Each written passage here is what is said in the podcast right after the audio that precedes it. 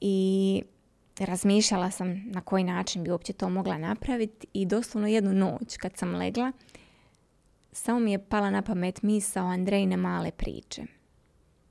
I to je bilo to.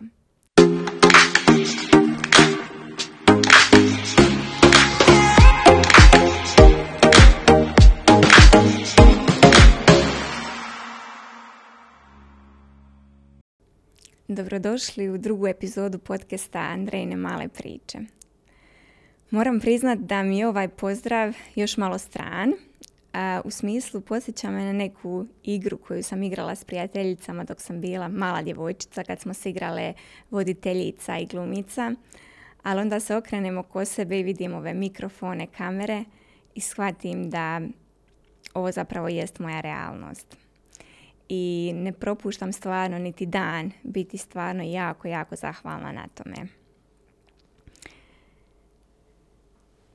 Kao što sam najavila u prošloj epizodi, u ovoj ću vam malo više reći o tome uh, zašto sam se ja baš našla za ovim mikrofonom, odnosno kakva priča je mene dovela uh, do ove stolice i do ovog mikrofona.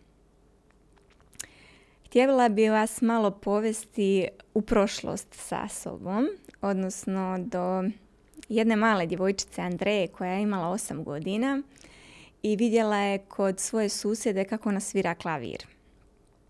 I tad je poželjela naučiti tu vještinu. Svoju želju je podijelila s mamom i dobila zeleno svjetlo. E, nisam se ni okrenula, već sam upisala pored osnovne škole i glazbenu školu. I sad kad promatram unatrag, e, zanimljivo mi je to razmišljanje malog djeteta koje se uopće ne pita što je sve potrebno da bi se stiglo do nekog cilja, nego doslovno ide nekakvom logikom korak po korak. Moj prvi logičan korak da naučim svirat klavir bio je da upišem glazbenu školu. Osim toga, bila sam e, član e, crkvenog zbora, a vi koji ste s ovih područja vjerojatno ste čuli za leptire. I voditelj našeg zbora je barem dva put godišnje organizirao nekakve predstave i ja sam redovito glumila u njima. Taj dio me ispunjavao i voljela sam taj osjećaj i danas se toga sjećam prenošenja emocije na publiku.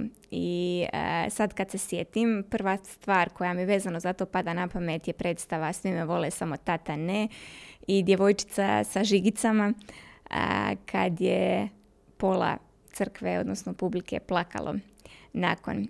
tako da zapravo kroz osnovnu školu bila sam na plesu, bila sam na manekenstvu, bila sam u zboru, bila sam u glazbenoj školi i zapravo svaku ulogu koju sam htjela, ja sam i pokušala utjeloviti.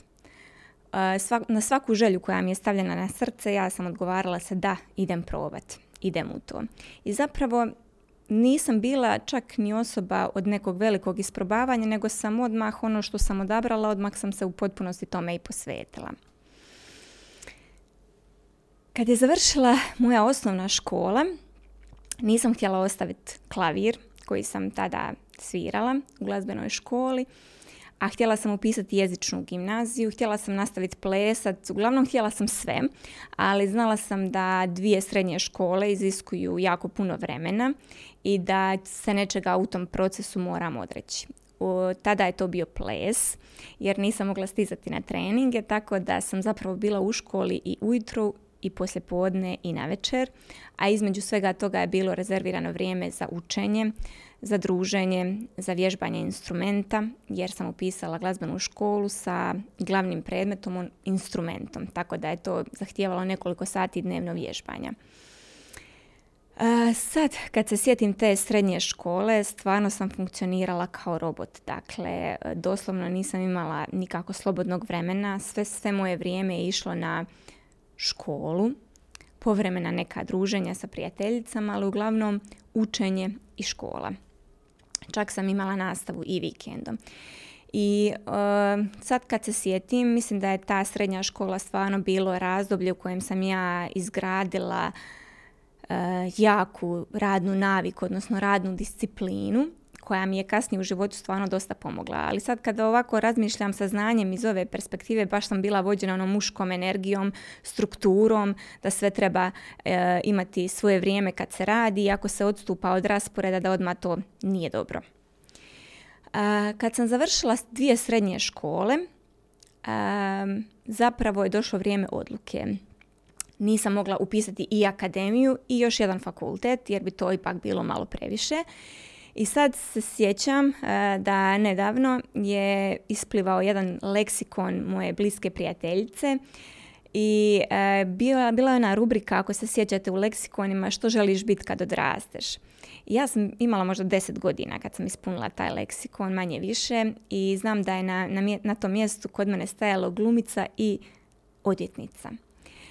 E, moje uloge u životu kasnije nisu toliko daleko odmakle, da tako kažem. Bile su vezane za te dvije uloge. Pravo me od uvijek zanimalo, privlačilo me. Uvijek sam bila ona koja jasno izražava svoj stav, svoje mišljenje. Borila se za nekakvu pravdu, e, iako danas znam da pravda i pravo nisu isto ali e, nekako je prevagnulo da ipak sebe ne vidim kao nastavnicu, odnosno profesoricu klavira, nego da se više vidim u tim nekim pravnim vodama. I ono kako je meni fakultet tad bio predstavljan, bilo je kao ono, na fakultetu učiš za prolaz, tu ne maštaju nekakvim visokim ocjenama i ono, jako je mal broj onih koji završe u roku i koji prođu sve ispite bez nekih e, problema. I ja sam išla s tom pretpostavkom. Međutim, kad sam došla na faks, sad je već bio sustav Bolonje i moglo se polagati kroz kolokvije, što je meni bilo idealno. Jer nisam mogla samo studirati nakon dvije osnovne, dvije srednje škole, ono sam faks mi je bio nekako ono malo. Tako da sam ja polagala ispite kroz kolokvije, a pored toga počela raditi na modnom portalu. Prvo sam pisala, pa sam vodila marketing, u tom periodu počela sam voditi aerobik treninge u istom klubu gdje sam plesala. Tako da ja sam svoje vrijeme maksimalno ispunila, upisala sam se na debatu pri fakultetu, s njima sam dosta i putovala. A kroz, u glazbi sam ostala kroz zbor pro muzika i stvarno tom zboru dugujem neke od najljepših uspomena u životu i najljepših putovanja. Jako dugo sam bila u tome zboru i tu sam i upoznala sadašnjeg supruga. Razdoblje fakulteta stvarno pamtim kroz nekakvu prizmu lakoće, jer sam radila stvarno sve što sam htjela. Sve što sam željela isprobati, sve što me ispunjavalo. od tog plesa, aerobika, mode, sve sam to mogla, sve sam to htjela i usput sam obožavala čitati, tako da bi nastojala ispite riješiti do ljetnih rokova, onda da imam cijelo ljeto slobodno i onda sam to vrijeme ispunjavala onako kako je meni najdraže. Da sad ovaj podcast ne bi trajao baš, baš predugo, u smislu da ne idem striktno u detalje, malo ću ubrzati ovaj period nakon završetka fakulteta. ubrzo sam odradila pripravnički staž i nakon toga dobila stalno zaposlenje, udala se i rodila prvo dijete. U tom trenutku, odnosno tada već kad sam rodila svog prvog dječaka, e, započeo je neki stvarno novi život za mene. I možda vam to malo zvuči ono kao rečenica koju ste već do sada puno puta čuli. Ali ja sam se stvarno rodila kao druga osoba. Odnosno, čak mislim da su oni dijelovi Andreje koji su prije postojali nekako nestali. Što se zapravo dogodilo? E, ja sam dobila dijete, e, dječaka koji je imao određene zdravstvene poteškoće e, odmah nakon poroda i mi smo zapravo tu prvu godinu porodiljnog mog proveli u nekakvim liječničkim pregledima, kontrolama. Imali smo baš podeblju fasciklu liječničkih pretraga koje su na sreću bile većinom nama u korist, ali su iziskivale da radimo i učimo stvari na drugačiji način, na malo teži način nego što su to recimo mame u mojoj okolini koje su rodile trebale i morale. I ja sam, mene je u biti to uhvatilo dosta nespremnu iz razloga što sam bila navikla na tempu u kojem ja sve kontroliram, ja imam uloga koliko god poželim i ishod je uvijek u mojoj kontroli. Kad sam rodila prvog dječaka, to je bila prva stvar u mom životu koja je bila u potpunosti van moje kontrole. Nisam mogla kontrolirati da ću roditi dijete kojem će trebati malo u samom startu drugačija njega, kojem će trebati neka razina posvećenosti koja je meni bila strana, jer je ta posvećenost koju sam ja godinama njegovala zapravo bila samo o meni. A sad je u potpunosti drugi život ovisio o tome koliko se ja mogu posvetiti nečim tuđim potrebama. I to je zapravo bila jedna faza osobnog rasta koja je bila dosta bolna za mene. I dugo mi je trebalo da emocionalno sazrem. Sad kad vrtim film unazad, mislim da sam bila jako emocionalno nezrala kao majka, ali sam u isto vrijeme bila najbolja koja sam mogla u tom trenutku sa setom znanja i vještina koje sam u tom trenutku imala. Ja sam se odgajala skupa sa njim, odnosno nekako imam osjećaj da kroz svaki izazov kroz koji smo prolazili od tih prvih koraka koje smo čekali prilično dugo, prvih riječi, svega prvog. Doslovno sam imala dojam da je i meni to sve prvo. I kad je nama, odnosno kad je njemu bilo devet mjeseci, ja sam ponovno ostala trudna. E, ta trudnoća je bila isprepletena e, opet različitim izazovima, bila je rizična od samog starta. I bila sam u jednom trenutku pod navodnicima osuđena na strogo mirovanje, što je bilo za mene šok i fizički i psihički jer je to bio doslovno ono, način i stil života koji ja nisam poznavala. Dakle, nikad nisam mirovala, uvijek sam nešto radila.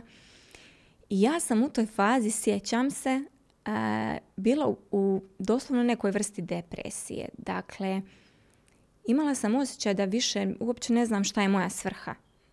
Koliko god to grubo zvučalo, jer sam imala osjećaj da moje dijete prvo mene treba u potpunosti, da nije uopće samostalno i da je beba, a ja nosim drugi život, sve to pod velikim upitnikom i rizikom ja nemam prostora ni za šta drugo. Ja sam samo mama. I to je bilo dosta, ne znam kako da se izrazim da bude možda prihvatljivo, ali dosta šokantno za mene, hajmo reći tako. I ja sam nekako uspjela iznijeti tu trudnoću do kraja, ali već pred kraj te trudnoće ja sam shvatila da jednostavno nešto mora mijenjati. Da ne funkcionira stil života u kojem sam ja konstantno preopterećena samo svojom jednom ulogom. Dakle, ulogom mame i kućanice s druge strane, jer je mene moj dom preplavljivao, održavanje tog istog doma, briga o jednoj bebi, briga o životu koji će tek doći. I ja sam se u toj fazi malo počela okretat nekakvim drugačijim sadržajima.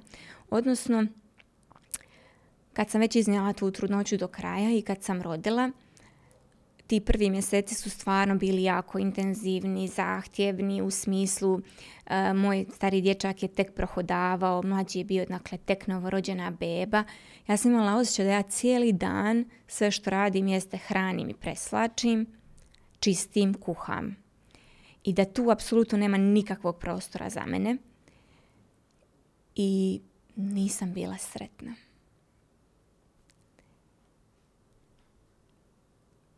Znam da to zvuči možda malo nezahvalno, sebično. Možda vam izaziva trenutno takve emocije dok ovo slušate, ali ja stvarno jesam bila takva. Ja sam bila svjesna da imam kući dvoje zdrave djece, ali da ja nisam ispunjena, ja nisam sretna, da meni nešto fali. Da ja sebe nakon svih uloga koje sam imala u životu ne vidim samo kao mamu. Da meni treba nešto još.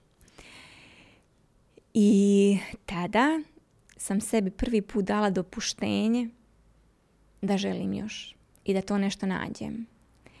I da je to u redu. Da je u redu biti zahvalan za živote koji su ti dani, a u isto vrijeme htjeti nešto više. I u tom periodu ja bih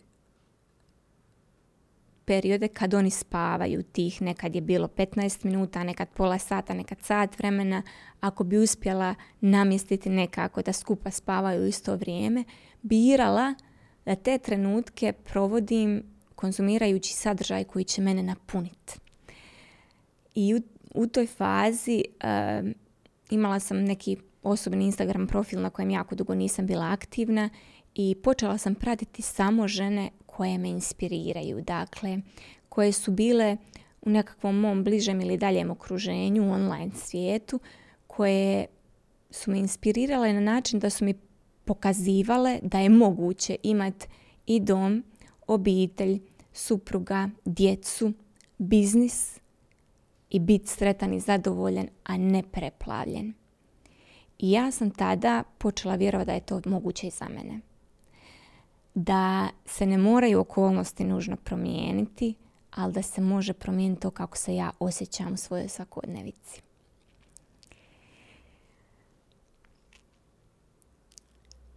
I tad je počela neka moja druga realnost. U prvoj fazi majčinstva imala sam osjećaj kao da mi je neko sve moje uloge oduzeo i da ja nemam kontrolu ni nad čim. A u drugoj fazi majčinstva sam ja imala osjećaj da sam ja ponovno kontrolu i moć vratila u svoje ruke.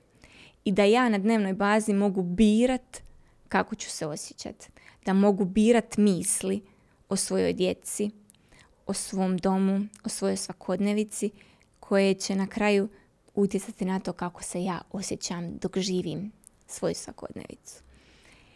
I u toj fazi ja sam poželjela sve te neke spoznaje koje sam imala i izazove koje sam imala kroz majčinstvo i kroz svakodnevne skoro posjete fizijatru, neuropedijatru, fizioterapeutu, kasnije logopedu. Sve te neke faze za koje sam dobivala upite na kraju iz svog okruženja da sastavim na neki način, na neko mjesto gdje će ljudima, odnosno ženama biti dostupno i da dijelim svoju priču o rastu kroz majčinstvo. I razmišljala sam na koji način bi uopće to mogla napraviti i doslovno jednu noć kad sam legla, samo mi je pala na pamet misao Andrejne male priče. I to je bilo to. Sutradan sam napravila, odnosno preimenovala svoj privatni Instagram profil i odlučila da će to biti mjesto gdje ću ja dijeliti svoje priče o osobnom rastu za koje sam se nadala da će doći do što većeg broja žena kojima su potrebne. I ja imam dojam da sam ja jedan period stvarno živjela u svojoj glavi život koji me tek čekao. Dakle, doslovno da sam bila u tom svijetu kao da ja već sve to imam. I onda se samo posložilo. Uh, Andrejne male priče su krenule i ja sam htjela osim toga neki vid poduzetništva, neki vid kreative gdje ću moći ja iskazati se na sve one načine na koje sam se iskazivala, odnosno izražavala kroz cijeli svoj život. Da ću ih moći nekako objediniti i baviti se nekim poslom pored svog redovnog na kojem sam bila na bolovanju gdje će više doći do izražaja sve ono što ja imam dat. Gdje, gdje ću moći uklopiti sve te svoje uloge koje sam do sada obnašala i gdje ću moći pretočiti svoju kreativu.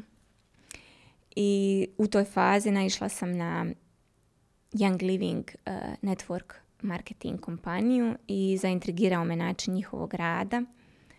Malo sam počela mijenjati stvari koje koristim u svom domu i povezala sam se sa zajednicom žena koje žive sličnim stilom života. I od tada svakog tjedna, ako ništa online, virtualno sjedim za stolom sa ženama koje vode nekakve drugačije razgovore, koje vode razgovore koji te vode u osobni rast, koji, razgovore koji se ne tiču drugih ljudi, koji se ne tiču crne kronike, koji se ne tiču tračeva, koji se ne tiču onoga kako ona tamo ne, nekako živi, kako nije po našim kriterijima, koji se tiču onoga kako mi možemo poticati pozitivne promjene u svom okruženju, počevši od same sebe i od svojih domova, pa onda dalje. I od tada nisam prestala voditi takve razgovore. Shvatila sam da je to nešto što mene inspirira, što mene motivira, što mene hrani. I Instagram je mjesto gdje ja to dijelim sa ženama koje su to voljne čut. I onda dolazimo nekako fast forward do sadašnjeg trenutka, odnosno do prije nekih par tjedana, kad sam ja uh, vidjela oglas na bljesku da traže voditeljicu, odnosno voditelja podcasta na jedan dan. I kad sam pročitala taj oglas, ja sam znala da je to moje. Ja sam znala da je to sljedeći logičan korak za mene. I može vam to sad zvučat prepotentno od mene. Čak pomalo bezobrazno, ono, kao znala se da je to tvoje, ali jednostavno sam ja to osjećala. Ja sam osjećala da je to sljedeći kanal gdje ja trebam progovoriti. Iako sam ja više navikla na nekakvu pisanu riječ, mislim da imam stvarno šta i za reći ovako. I da, da će biti ljudi koji će to htjeti čuti. I e, ja ne vjerujem stvarno u slučajnosti u životu. Ja vjerujem da me svaki moj korak u život doveo upravo do ovog mjesta gdje danas sjedim i vama pričam. I ja mogla sam birat, mislit da su izazovi sa mojom djecom i svi, sve to što smo prošli kroz te prve godine majčinstva, da su bili nekakva vrsta pokore ili kazne za mene. Ali ja mislim da bez toga ne bi bila osoba koja jesam danas. E, da su mi izazovi kroz majčinstvo pokazali da mogu stvari i okolnosti biti izvan moje kontrole, ali da ono kako se ja biram osjećat dok traju te okolnosti je u potpunosti u mojoj kontroli. I zato danas imam priliku ovdje sjediti i dijeliti s vama svoju priču i dati vam možda neku malo drugačiju perspektivu na ono što se možda vama danas dešava u vašem životu. Jer jako je teško nekad vidjeti širu sliku kad se događaju stvari koje ti ne odgovaraju, koje ti ne pašu, zbog kojih se osjećaš loše ili nelagodno. Ali s odmakom stvari se uvijek drugačije slažu. Doslovno ono kao kockice na slagalici i nekako sve na kraju nađe svoje mjesto sve dođe na svoje mjesto. I ja sam stvarno sretna što sam tri i po godine zapravo mogla provesti kući s djecom, e, odgajajući se skupa s njima. I činjenica jest da sam ja korakom u majčinstvo donijela cijeli kofer sa sobom e, nekakvih krivih obrazaca, uvjerenja, toliko toga što mi nije služilo. I kad vratim film kroz djetinstvo, meni zapravo ništa nije nedostajalo. Ja sam bila sve što sam htjela biti i sve tko sam htjela biti. Ali usput su se neke stvari taložile bez da sam ih ja bila svjesna. I onda su isplivale u najtežim trenucima u mom majčinstvu. I zato često kažu da kad nas neko dijete naše trigerira, da obično radi neke stvari koje mi nismo smjeli ili koje mi sebi nismo kroz djetinstvo dozvoljavali, odnosno što nam nije bilo dopušteno. Tako da majčinstvo je u svakom slučaju bila nekakva moja osobna inicijacija i nekakav duboki zaron u sve to što sam ja mislila da jesam, sve to što sam ja mislila da trebam biti i odbacivanje tih nekih priručnika, da tako kažem, za to kakva bi ja mama trebala biti. I otkrivanje onoga zbog čega su baš moja djeca odabrala mene. Zbog svega toga što sam sad ispričala, ja vjerujem da se ja nalazim na ovome mjestu. Nadam se da će vam ova moja priča služiti kao nekakav vid inspiracije i kreiranja zelenog svjetla za sebe i onda kad vam se čini da stalno stoji crveno. Jer s odmakom, i to zapamtite, stvari uvijek izgledaju drugačije. I koliko god teško bilo za vjerovat, uvijek se odvijaju za naše najveće dobro. To je misao koja meni zbilja služi i koja mi pomaže u onim trenucima kad mislim da se sve urotilo protiv mene. Do sada, uz sve izazove, kad su prošli s odmakom, sam spoznala da nikad ništa nije bilo protiv mene. Da je bilo samo za moje veće dobro i za moj osobni rast.